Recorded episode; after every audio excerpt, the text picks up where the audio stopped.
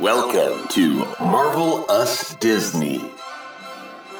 Welcome to Marvelous Disney, the podcast that discusses the most recent doings of one of the more interesting divisions of the Walt Disney Company, which is, of course, Marvel Entertainment. As for who the us in this show's title is, I'm entertainment writer Jim Hill, and since we've got an awful lot of new news to cover this week, let me quickly bring in our resident Marvel expert, one Aaron Adams. Hello, glad to be back. We've got a lot of stuff to cover today. Yeah, I mean, we are just literally a few days out now from the worldwide theatrical release of Marvel Infinity Wars, and Marvel has been doing everything it can to whip up excitement about this film.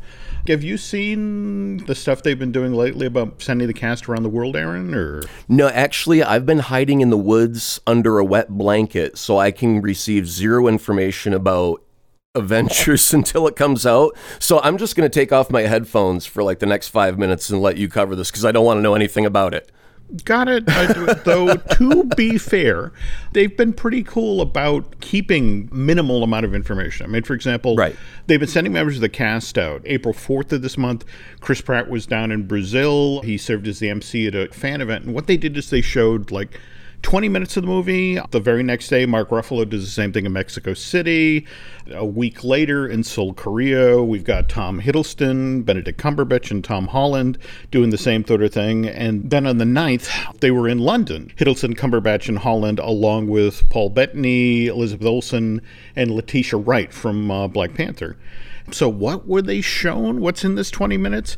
Syrian Harwood from the dailysuperhero.com was at the fan event in London, and this is how he described the footage. He said, the 20 minute clip of Avengers Infinity Wars last night was insane. Getting to see interactions between characters that we'd never seen meet before, there has never been anything like this on this scale. We also got to see the new villains in action, and they did not disappoint. Even with the brief action, it was cool to see that they are a credible threat to the Avengers team. So basically, it's sort of setting up the world and then they stop them. Ugh. You could handle that, right? I mean, you've only No, seen. no, no, what, I the- can't.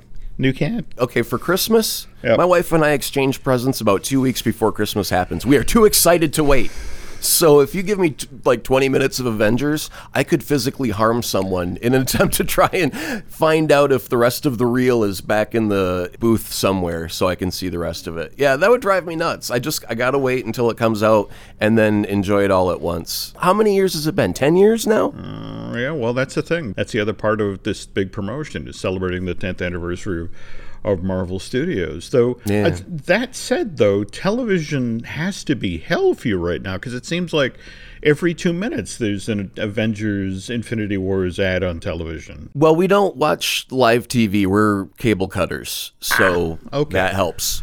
All right. For me, what I find fascinating about the new set of ads is that they are so obviously using the success of Black Panther to sort of raise awareness of Infinity Wars and or make people excited. In fact, mm-hmm. the new ad actually ends off with the scene between Okoye, the head of the Dora Milaje, who's telling T'Challa, when you said we were going to open Wakanda to the rest of the world, this is not what I imagined. And the Black Panther's response is, well, what did you imagine? And she then quips, well, the Olympics or maybe even a Starbucks.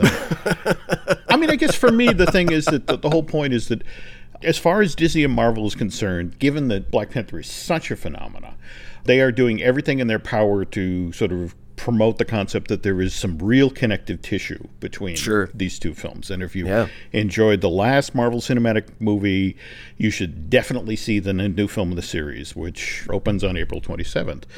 And swinging back to Black Panther, we are, as we record today, that film is completing its 60th day in domestic release, and its box office take in North America is an astounding $637 million. To put that in perspective, there are only two other films in the history of Hollywood that have ever sold more tickets domestically. Well, One of them is Avatar, mm-hmm. which sold 749 million mm-hmm. during its domestic run in 2009. And the other one was Star Wars Episode 7, The Force Awakens, which sold 936 million worth of tickets during its North American run back in December 2015. And speaking of Star Wars, current box office projections suggest that Avengers Infinity Wars is already tracking well ahead of how Star Wars The Last Jedi did six months ago when it opened in theaters December 2017.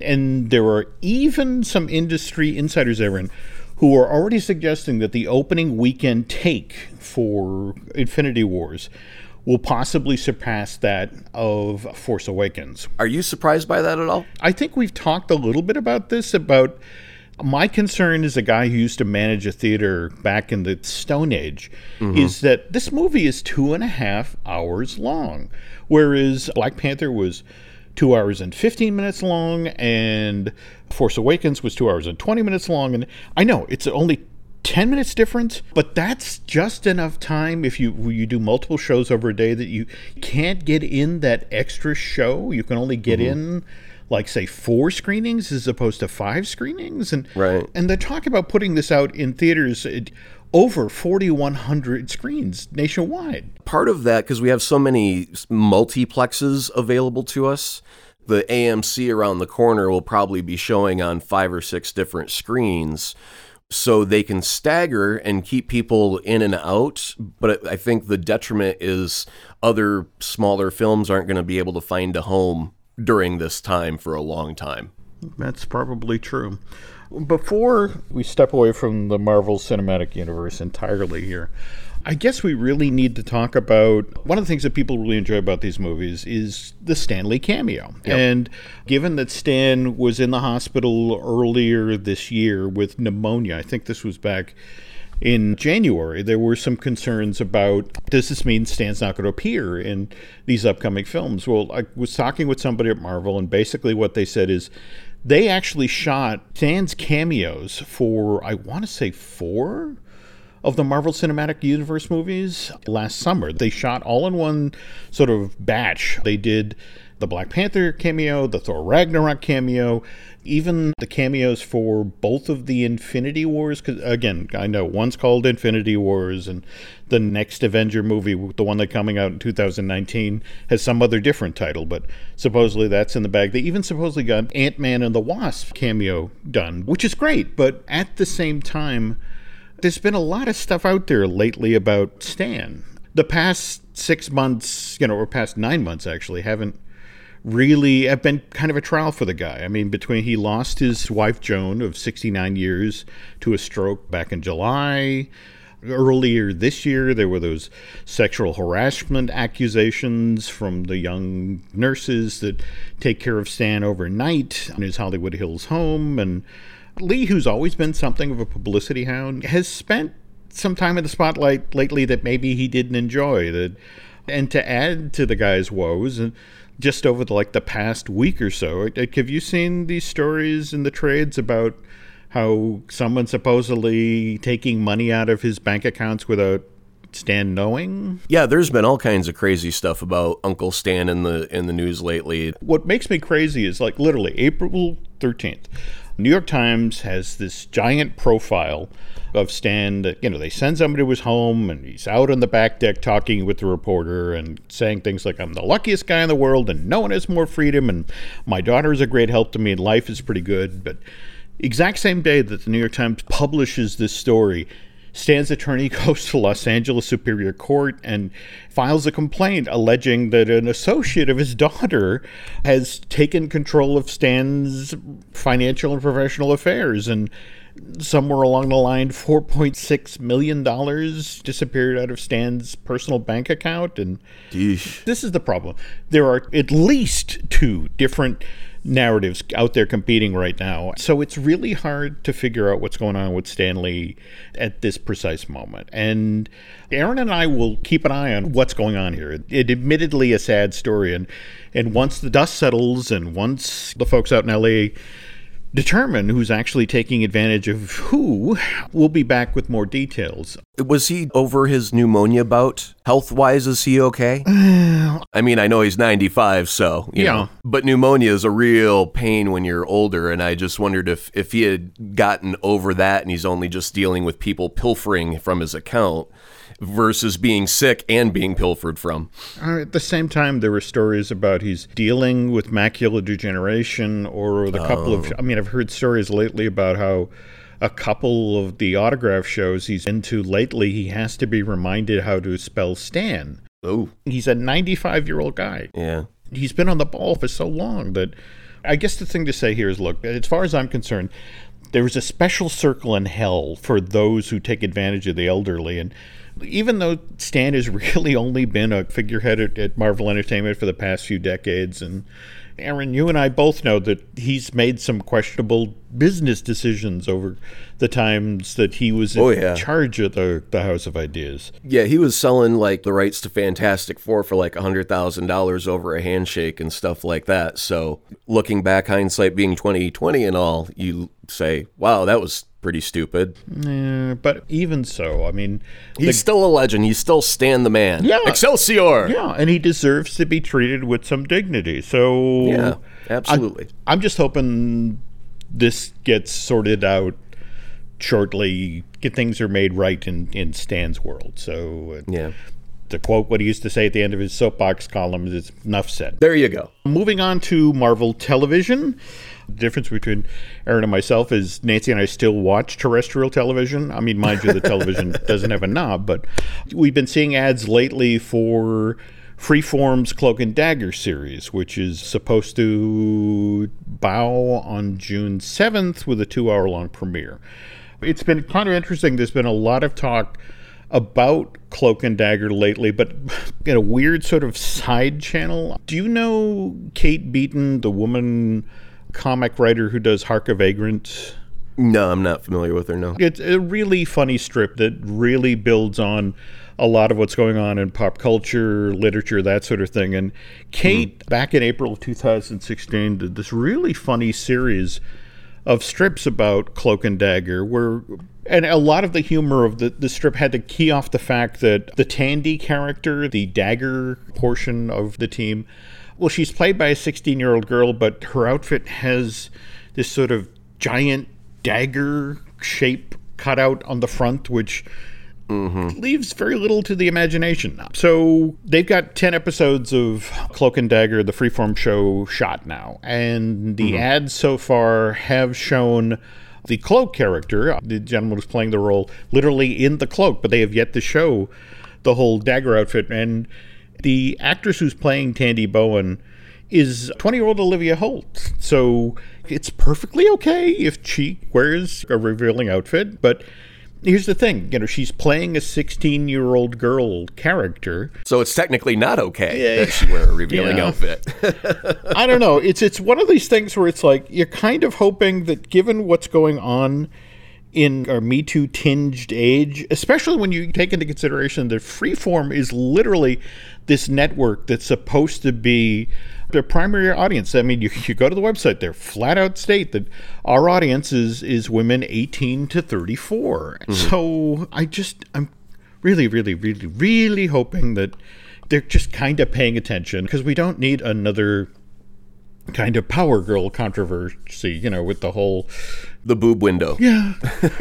That's what they call it, the boob window. There we go. The big cutout on the and the chest area. I think that Marvel is wizened up because they've already received flack in the comic books for how they've drawn women in anatomically impossible positions to highlight certain features. And they've received a lot of flack over that in the hand drawn stuff. And when it came to their cinematic universe, you've got Scarlet Witch, who is traditionally wearing like a one piece bathing suit with a cape. So obviously they didn't do that in the films. Elektra is also usually wearing a one piece type bathing suit.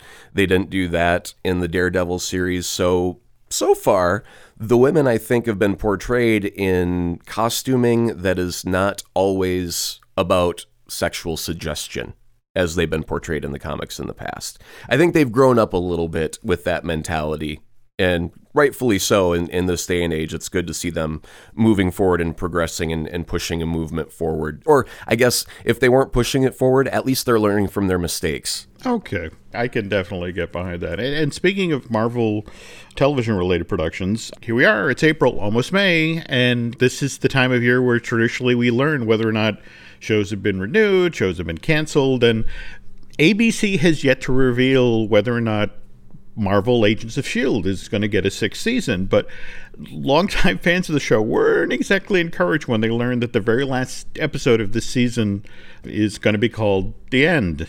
No. Yeah. so That's kind of final. yeah. For me, again, if you've been watching the show, you know that Agent Coulson is now supposedly dying because of the deal he made with Ghost Rider back in season 4 mm-hmm. But I'm, I'm pleased to report that it appears that Clark Gregg is not done giving us more Coulson. And again, I know you, you want to advance notice on the spoilers. Sure. I'm pleased to report that Clark Gregg is will be reprising his role as Agent Coulson in Captain Marvel, which just began shooting in and around LA back in March. Hmm. Now the fun part.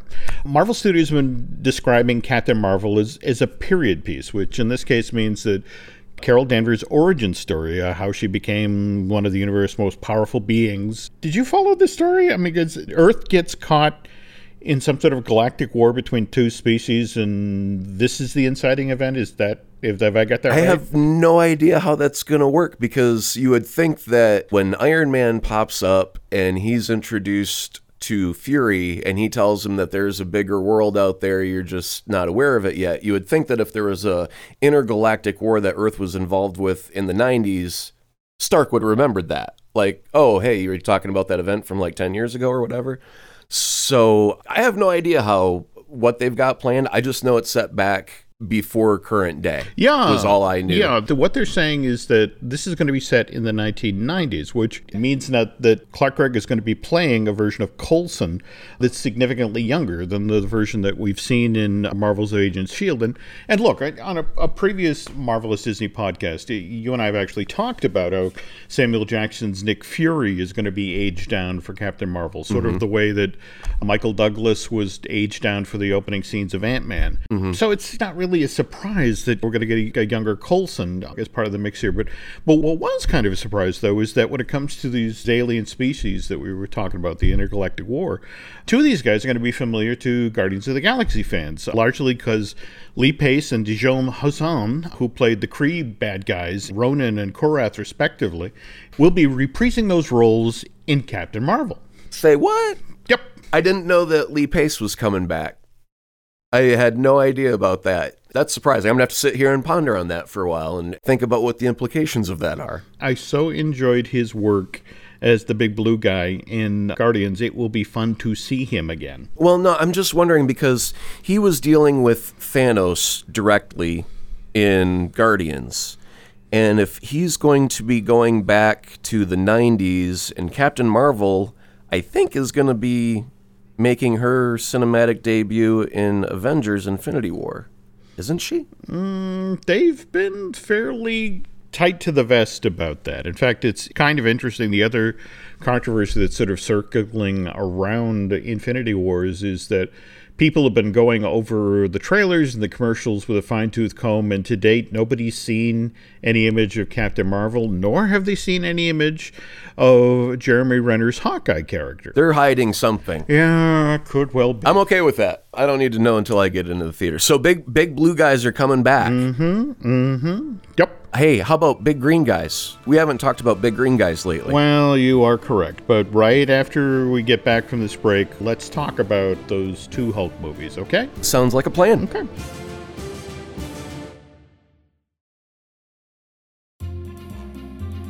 Welcome back to Marvelous Disney. Now, it's been a while since we last talked about the Hulk, and if I remember correctly, Universal Pictures' 2003 version of the Hulk, I liked it, but that was a pretty strange superhero movie. Yeah, I mean, for the first 90 minutes of its running time, it's this brooding psychological drama where Bruce Banner has to deal with all these childhood memories he's repressed and and then literally an hour and a half in, this the Universal Picture release suddenly becomes the Hulk movie that we've all been waiting for. We get to see the Hulk throw around tanks like they're toys, the Hulk soaring through the air as he jumps three miles of territory in a single bound. One of my favorite things out of this whole movie is Hulk snatches a guided missile out of the sky and then bites the warhead off and then Yeah. spits it at the helicopter that fired the missile at him and blows that up. That was a pretty awesome Hulk moment. Yeah, and it and it, it ends with what the Hulk is on the Golden Gate Bridge. He jumps on the back of a jet. He, they fires into the stratosphere. The guy takes him up to the point where he's the air's thin and he's trying to make the Hulk black out, and he blacks out and falls back into San Francisco Bay. And it's just like an absolutely killer action scene.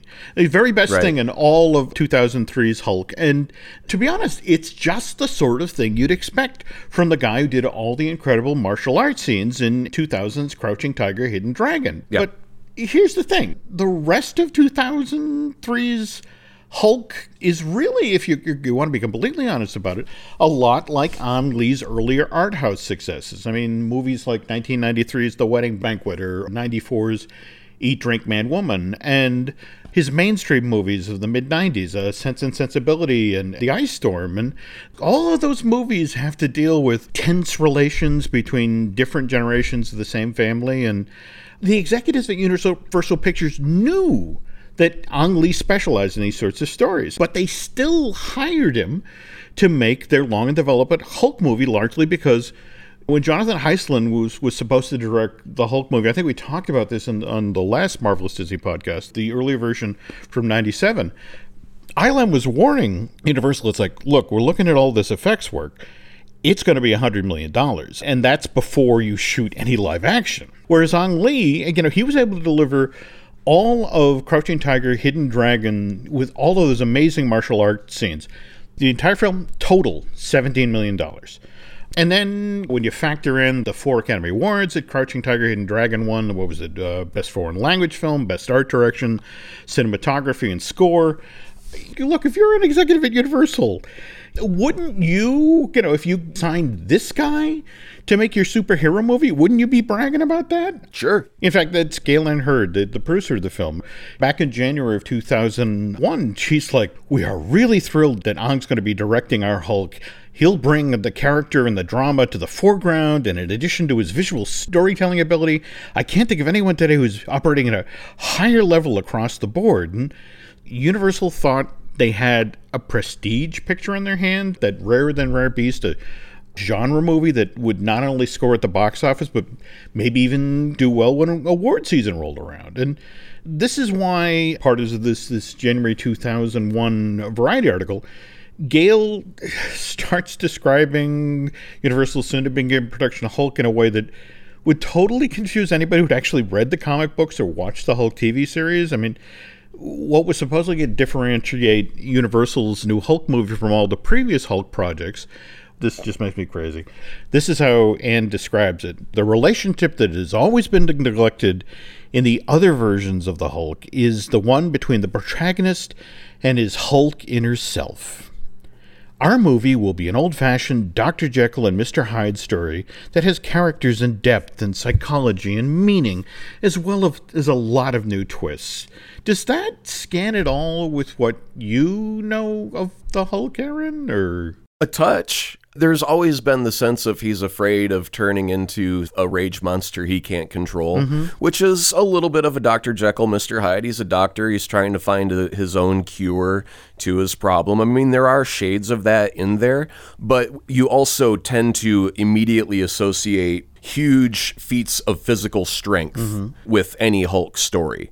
So when you present it like it's a Jekyll and Hyde story by itself, it doesn't sound all that appealing. If she would have said it was a Jekyll and Hyde on steroids that will have tanks being thrown across a desert, then you go, oh, that sounds much more hulkish. Okay. Because it just seems to me that the bend on this story, Banner supposedly being this emotionally closed off scientist who's repressing memories of when his dad, who's, who's also a, a brilliant scientist, is has monkeyed with Bruce's DNA. Outside of the father monkeying with the DNA part, if mm-hmm. you take that part out, Yep. it's not all that far off from where we are with current day Bruce Banner and Mark Ruffalo. He is repressing his want to be with Natasha because he can't have kids and he's a monster and so there is some repression going on in this current version of that character. So there are some threads that are still there, maybe not as much of a spotlight on them, but they still weave those into the narrative a, a little bit. No,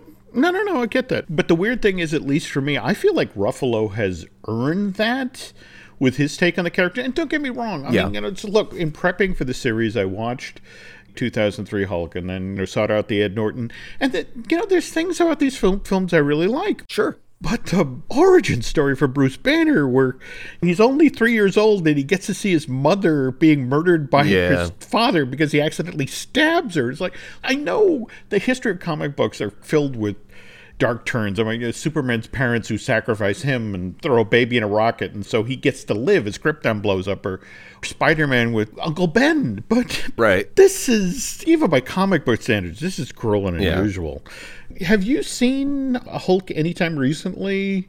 Yeah, I do watch it every once in a while because I don't hate the movie. I think that there's good stuff in it that I enjoy. So yeah, I, I watch it every couple of years or so. Does the whole comic book multiple screen thing work for you? I mean, as a visual, I actually like it. In the theaters, the first time, because we didn't have that many points of comparison, I found it to be new and exciting and embracing the comic book heritage. Yep. But now that we have the Marvel Cinematic Universe to compare it to, I'm glad that we don't have that in the MCU. Good point. Good point. But I did enjoy it at the time. I love it as a visual component. I just worry that it sometimes made the storytelling a little hard to follow.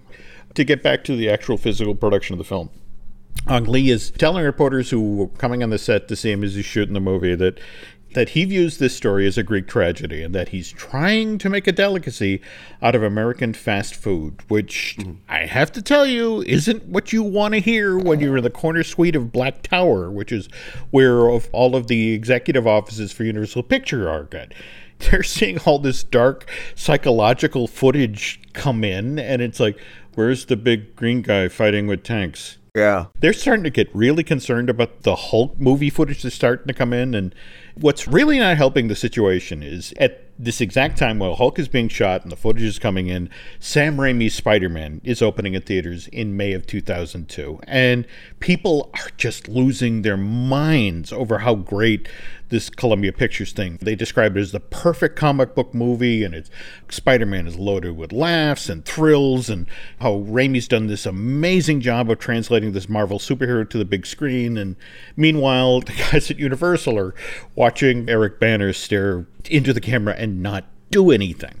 And speaking of Eric Bana, this Australian actor talked about when he was on the set, you know, and it's just looking back on the time, and he said that he described how Ang Lee was almost ridiculously serious, and that he's been on previous movie sets. Again, he's a working actor, and those are noisy, fun places where, as the set of Hulk was often silent and the overall feeling of this he this is the, the phrase he used morbid in a lot of ways Yeesh. so now it's late winter, early spring of 2003, and Universal is just now starting to get Ang Lee's rough cut of Hulk, and they're looking at it and they see how dark and tortured the movie is, and they immediately, I mean, they were thrilled to have him on board a year previously, and now it's like, oh man, we need changes. We we need lots and lots of changes. I mean, first thing that got cut. Mychael Danna. This is Lee brought in his composer who'd done the, the music for the Ice Storm, and he put together the score. In fact, you can still hear a little hint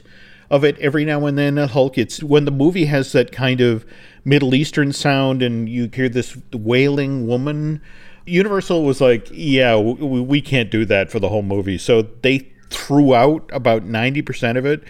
And then brought in Danny Elfman, uh, the guy who did um, Everything. well, yeah, no, that's the thing. If you look at his comic book bona fides, I mean, he did what 89's Batman, 97's Men in Black. In fact, he, the year previous, he'd done Spider Man for Columbia yeah. Pictures. And it would be nice to say that Danny Elfman's work turned this movie around. But when Hulk opened in June of 2003, I mean, first weekend, $62 million worth of tickets sold. Universal's like, yay, okay, it's worth it. Next weekend, business falls off by 70%. Yeah. Studios these days lose their mind if business falls off by 40%.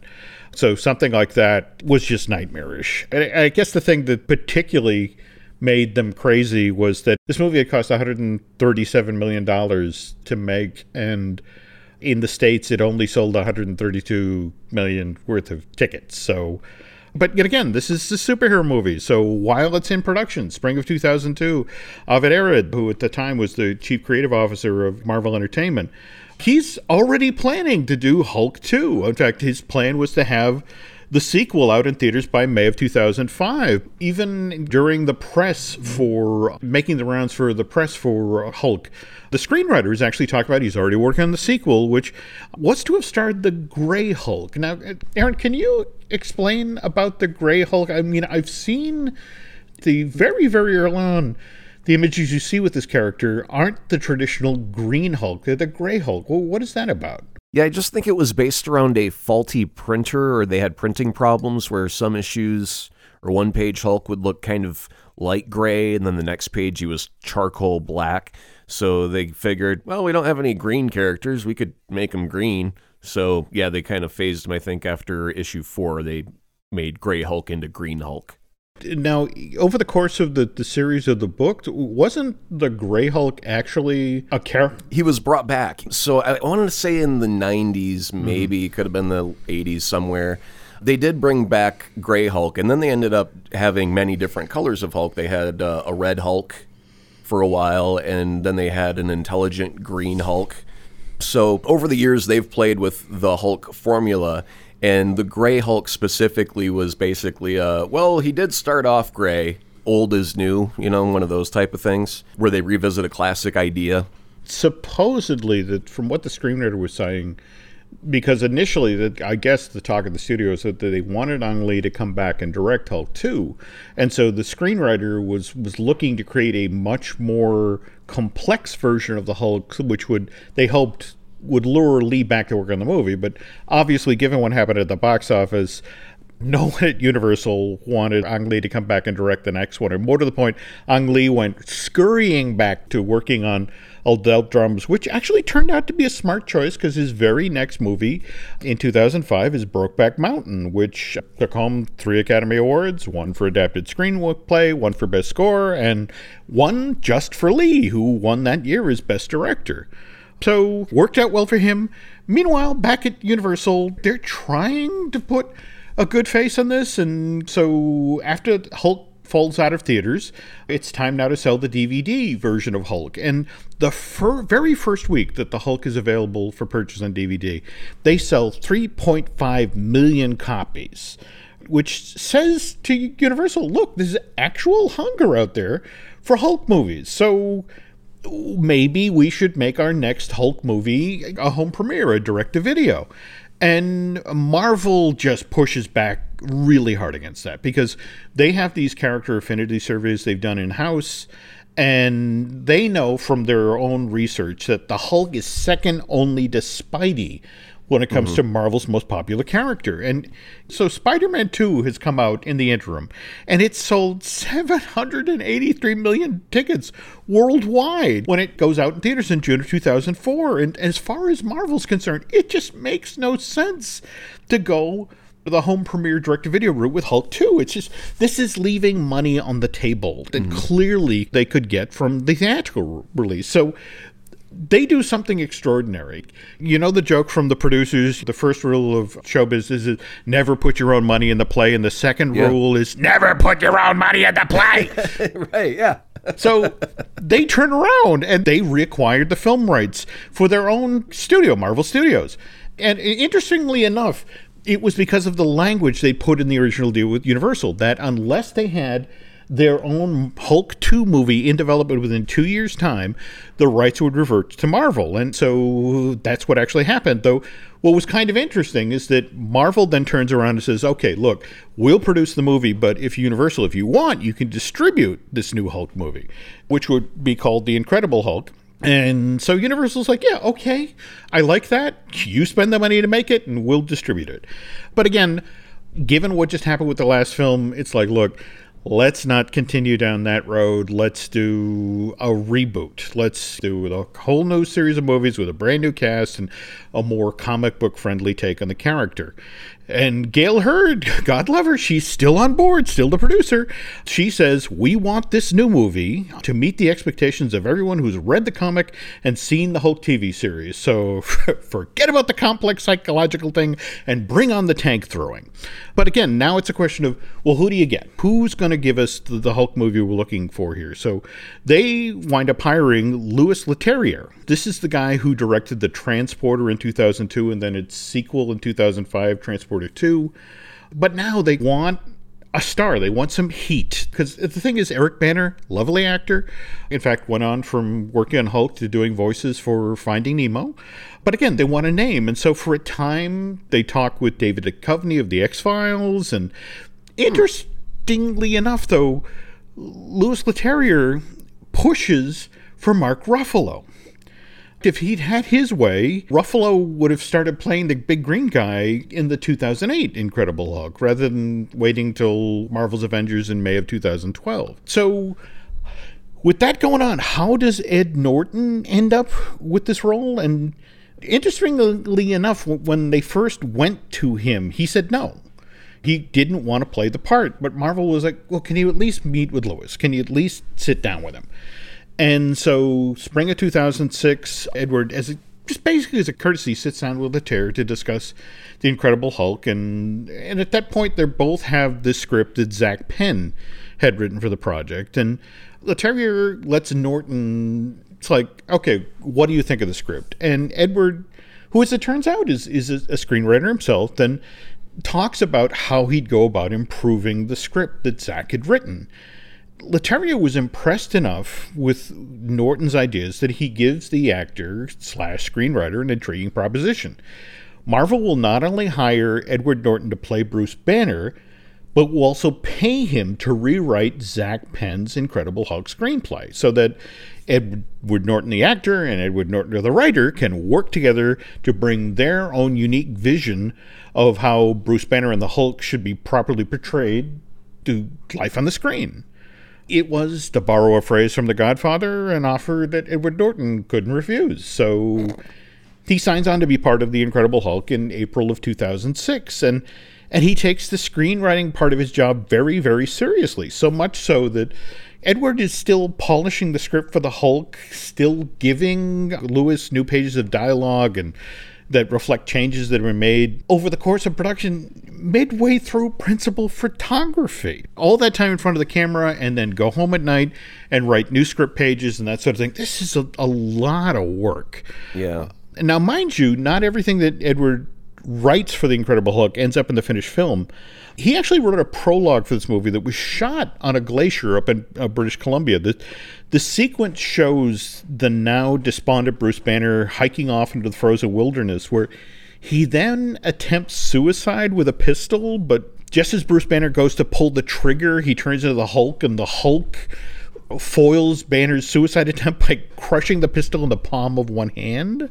The weird thing is, I guess the scene is actually included in the Blu-ray DVD of the Incredible Hulk that you can actually watch this incredibly dark scene, but it got cut prior to theatrical release. So what's kind of weird is that if you remember in Marvel's Avengers, there's that scene aboard the helicarrier where Bruce Banner's talking with Nick Fury and, and Tony Stark and Captain America, and he flat out says, "It's like, look, I got a low. I didn't see an end, so I put a bullet in my mouth, and the other guy spit it out." It's one thing to show someone attempting suicide, especially a hero attempting mm. suicide on screen, because well, that's not very cool. The way that they handled it with Ruffalo is with a line of dialogue that insinuates something that is, I guess, a little bit less damaging to the the psyche of the character.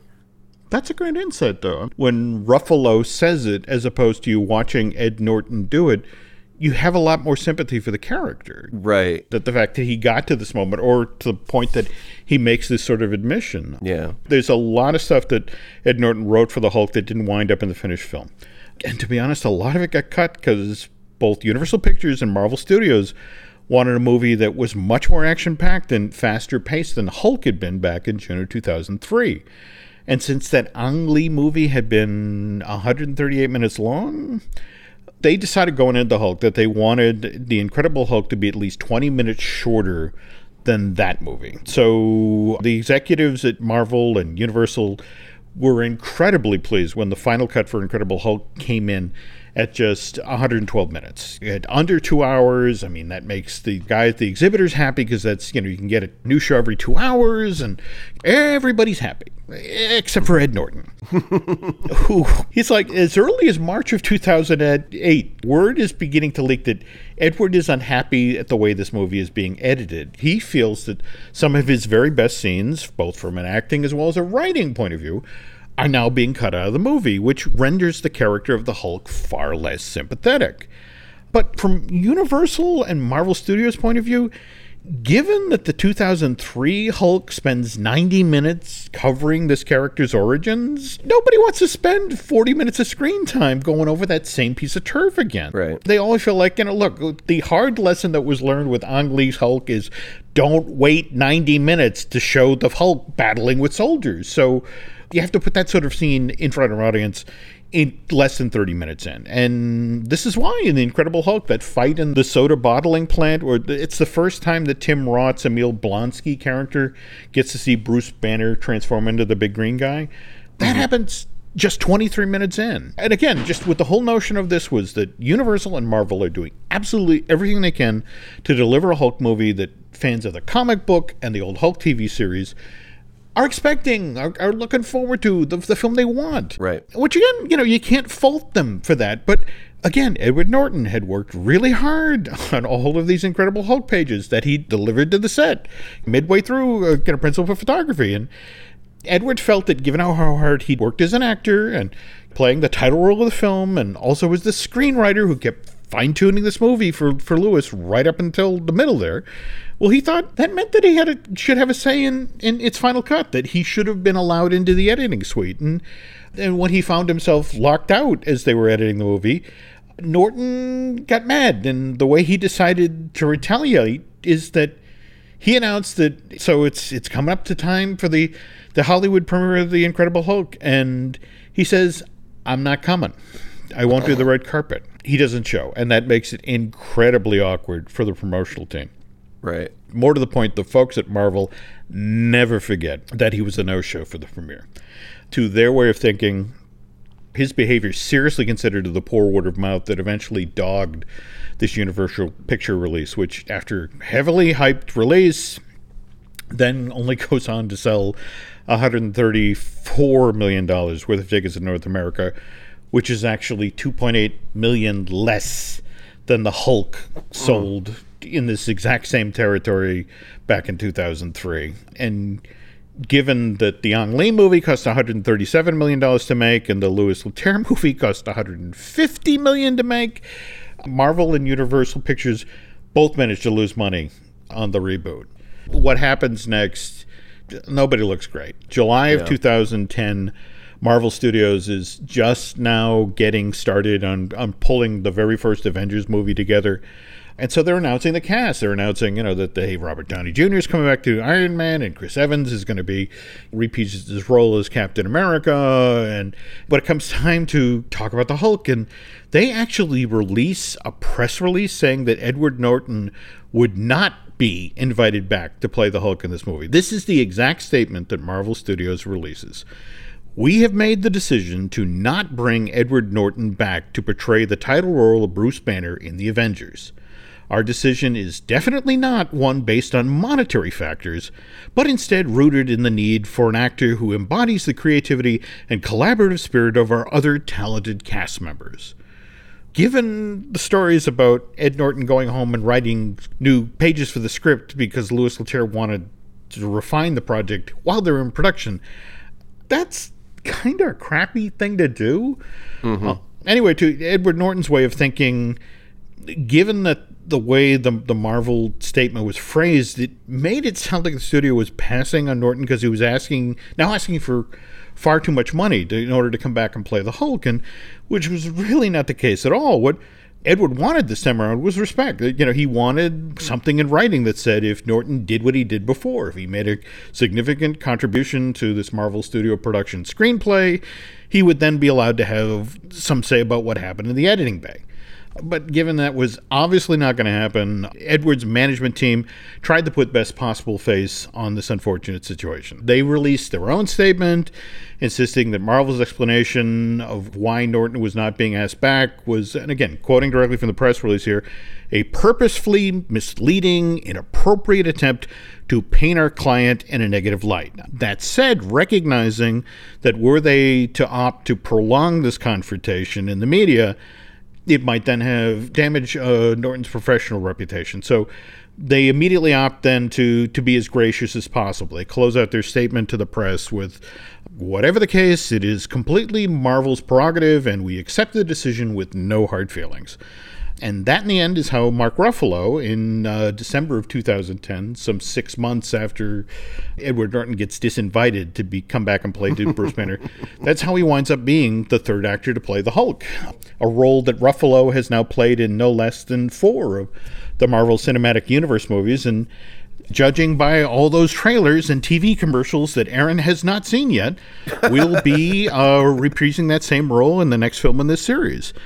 And speaking of uh, Avengers Infinity Wars, Aaron and I, I promise, will be back shortly with a podcast that discusses this Marvel Cinematic Universe movie in depth. But for now, thanks for listening to this super long edition of Marvelous Disney. For Aaron Adams, I'm Jim Hill, and good night.